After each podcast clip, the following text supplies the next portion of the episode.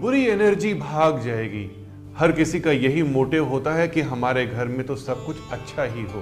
तो इसीलिए सुनी सुनाई में आप अपने घर के मेन डोर के ठीक सामने अंदर की तरफ़ एक मिरर लगा देते हैं और सोचते हैं कि ऐसा करने से जैसे ही नेगेटिव एनर्जी अंदर आएगी, वो रिपेल होकर के वापस बाहर चली जाएगी।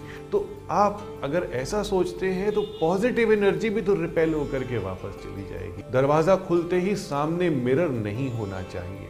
तो क्या होना चाहिए? कुछ ना कुछ तो आप लगाएँगे ही, क्योंकि ब्यूटिफिकेशन करनी है आपको अपने घर में। आप फ्लावर्स लगा सकते हैं सुंदर सुंदर फूल लगा सकते हैं। बंच ऑफ़ फ्लावर्स अगर आपके घर के अंदर हैं, वो भी दरवाज़ा खोलते ही आपको दिखते हैं तो बहुत पॉजिटिव एनर्जी हमारे घर में आती है, बहुत अच्छी खुशियाँ लेकर के आती है।